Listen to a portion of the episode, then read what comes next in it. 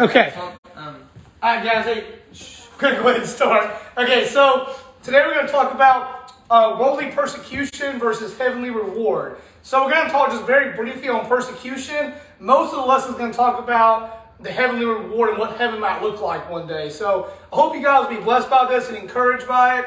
Uh, there's a lot of great information in the Bible that talk about what heaven looks like and what the new heaven will be uh, and the rewards that wait for us in heaven. Uh, it's not something we always talk about in church, but it's very encouraging and it should give you a hope and an inspiration, especially when life gets tough and persecution comes your way.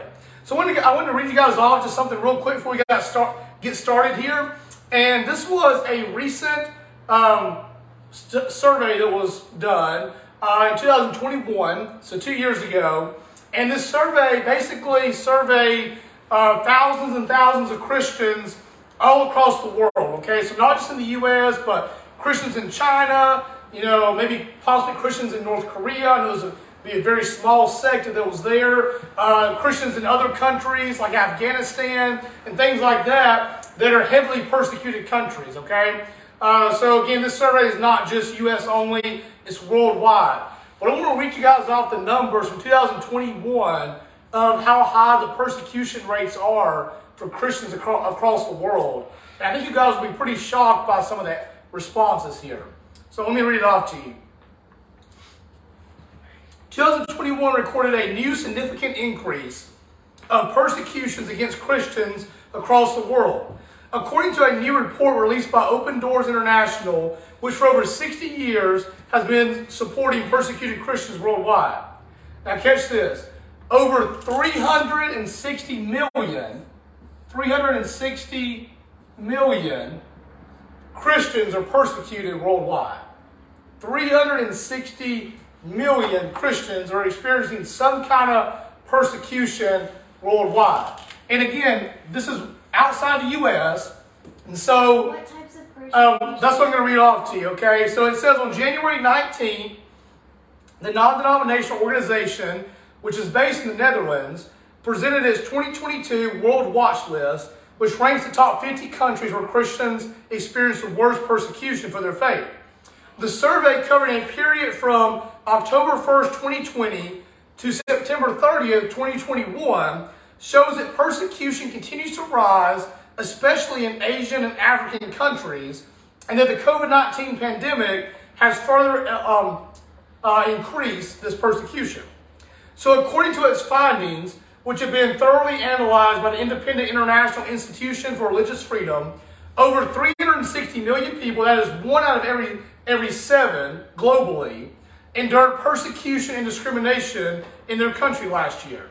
Overall, 5,898 Christians were killed, 5,110 churches were attacked or closed, 6,175 were Christian arrested without trial, and 3,829 uh, Christians were kidnapped.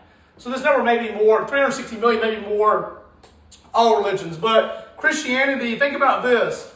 In that one year, 5,110 churches were attacked or closed across the world.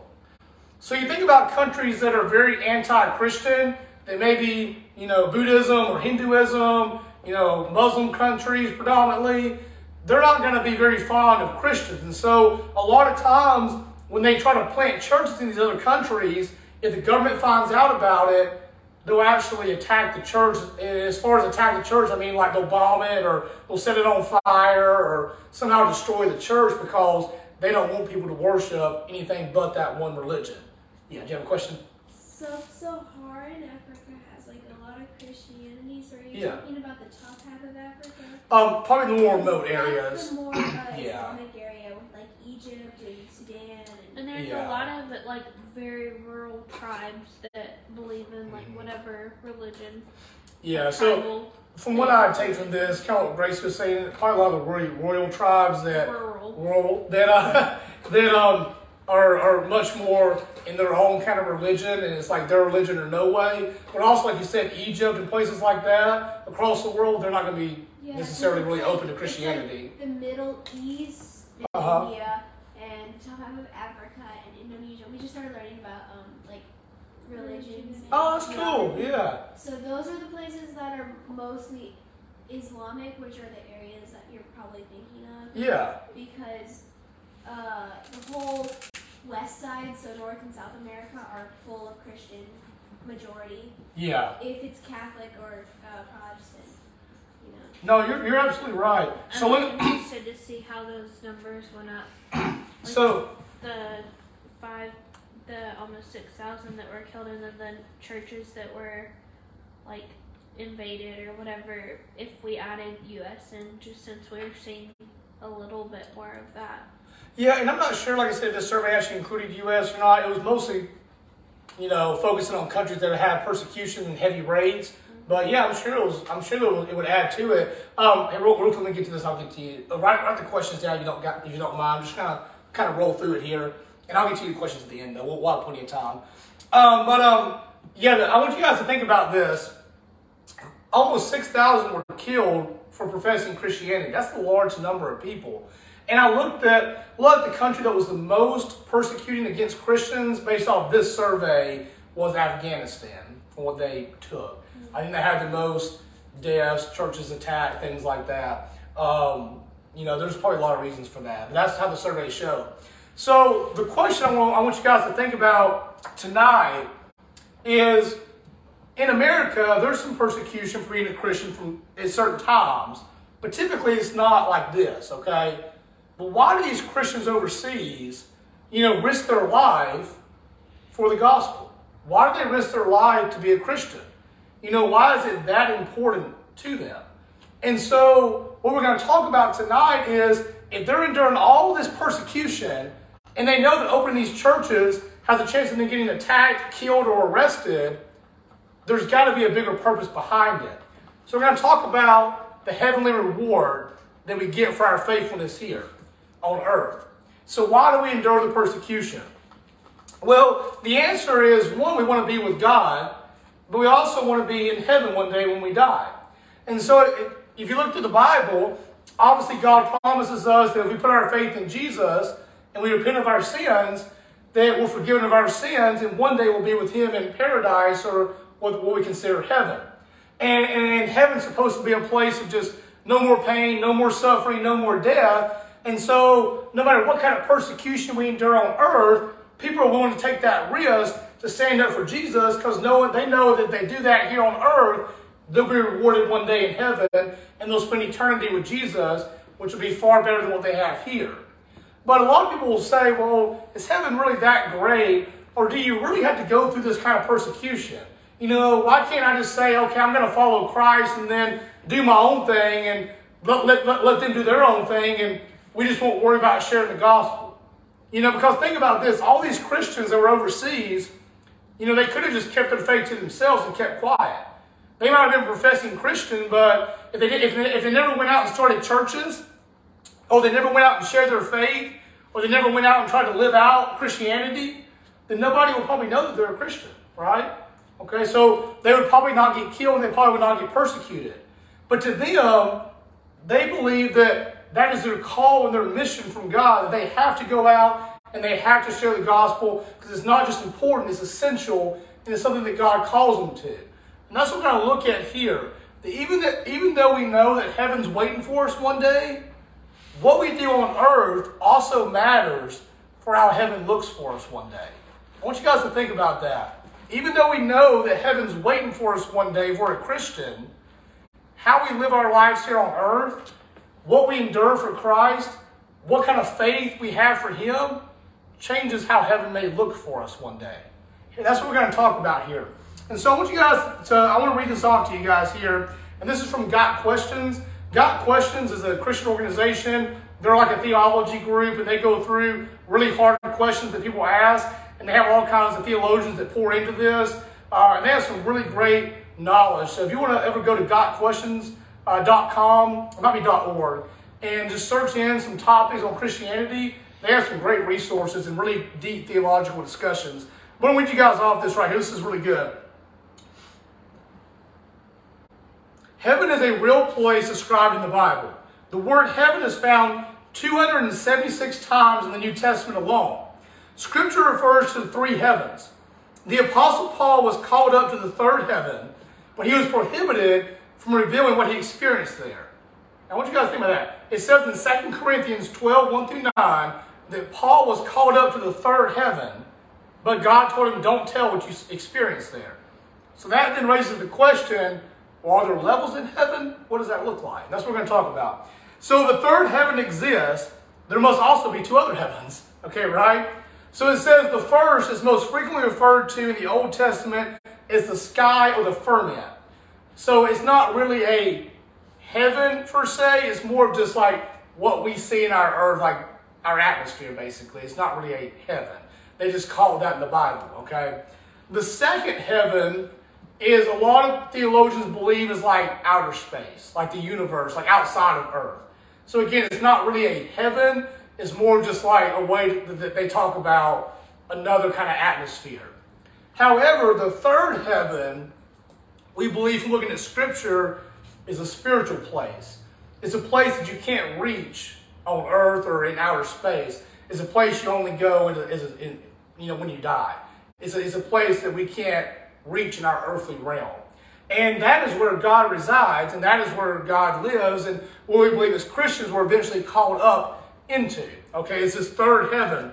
And so it says here the third heaven, the location of which is not revealed, is the dwelling place of God. Jesus promised to prepare a place for true Christians in heaven. Heaven is also the destination of old, the Old Testament saints who died trusting God's promise of the Redeemer. Whoever believes in Christ shall never perish but have eternal life, which is John 3.16. And um, so you think here, okay, what does it look like? You know, what does heaven look like? Again, a lot of people in the Bible don't talk about it. Why do you guys think that is? Why do people in the Bible that, it, that God revealed to them like what heaven might look like? And why did God tell like Paul not to talk about it? Why did a lot of the people that saw heaven or one or two that did, why were they not able to describe it really? Yeah. I think it was just really hard to describe what they yeah. saw. And if they were to try to like describing it, it kind of downplay it. It would do like injustice. Yeah, that's yeah. great. And yeah, what? People went like. They were like, ah, oh, it's not that great. Yeah. yeah. Why? Either what she said or that um, they, it would be described to be so good that people would uh, follow God just to get there and one day because of how good it would be based on what they. would Yeah, it would just be that's all their goal is. Yeah, I can see that. Yeah, Caitlin. Because it's like nothing on earth and if somebody tried to describe it, they wouldn't understand. Yeah, that's great. Yeah, so I, I think all of you guys have, have a great point there. Yeah, if you think about this, if you look at the Bible, and we, if we take the first heaven as kind of like the sky, the second is outer space or whatnot, the universe, and the third heaven is the place where you know God resides and where we go when we die is unreachable. It is unlike anything in our atmosphere or on earth like you guys say, it would be very difficult to describe that. It's like trying to explain a color that you've never seen. That you've never, yeah, that's a great example. Yeah. That's a good example, yeah. So if you saw a color that never existed before, it's like, how can you describe that to somebody? It's just, it's like impossible. And so the only explanation we really get of exactly how heaven might look like is kind of vague because, again, John tries to describe part of what he saw in Revelation, but it's so hard to describe because you know, in our earthly sins, it's just we can't comprehend that. You know, our minds have a hard time comprehending that. But it says in Revelation here, in, this article, it says the Apostle John was privileged to see and report on the heavenly city. John witnessed at heaven, uh, which was the new earth in Revelation. We'll talk about that. That's, that's a whole different conversation. Possesses the glory of God, the very presence of God Himself. Because heaven has no night and the Lord Himself is light, the sun and moon are no more because God is light and is always light. The city is filled with brilliance of costly stones and crystal clear jasper. Heaven has 12 gates, which is found in Revelation 21 12, and 12 foundations in Revelation 21 14. The paradise of the Garden of Eden. You guys know what the Garden of Eden is back in Revelation? Garden of Eden. Yeah, back in like what you look in Genesis, uh, remember, I, got, I told you guys that that was God's original plan was to have this beautiful, perfect garden, and humans lived there, and God reside with them. Because human sin, that got destroyed. Well, if you go back and look in Revelation 22, 1 through 2, the paradise of the Garden of Eden is actually restored. it says the river of the water of life flows freely, and the tree of life is actually available once again. Wait, Um, tree that's bad? Well, it was a good tree. It's just they told him he told him not to eat from it, and because they disobeyed him, that's where that sin came in. But the tree was always good. It was just when they ate from that tree. So in heaven you can eat from the tree and restart the Adam and Eve. no, no. Um, so listen, I, I- I'll explain this. So there was two different trees. There was a tree of life and a yeah, No, there was the tree of life and the tree of knowledge of good and evil. Yeah. Yeah. So evil was the bad one. Yeah, the tree of knowledge of good and evil is the one he told them not to eat from. the. So the tree of life is also there, and that was apparently fine to eat from. So Um, what happens if somebody was to eat Immortality?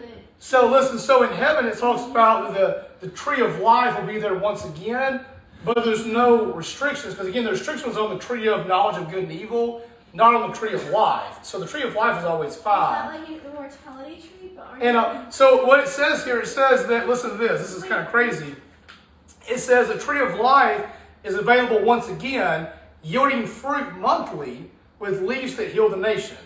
However eloquent John was in his description of heaven, the reality of heaven is beyond the ability of, of a finite man to describe. So apparently this tree will produce some kind of fruit, and apparently that fruit is, is edible, and it just continuously produces fruit, and, and it never dies. what, what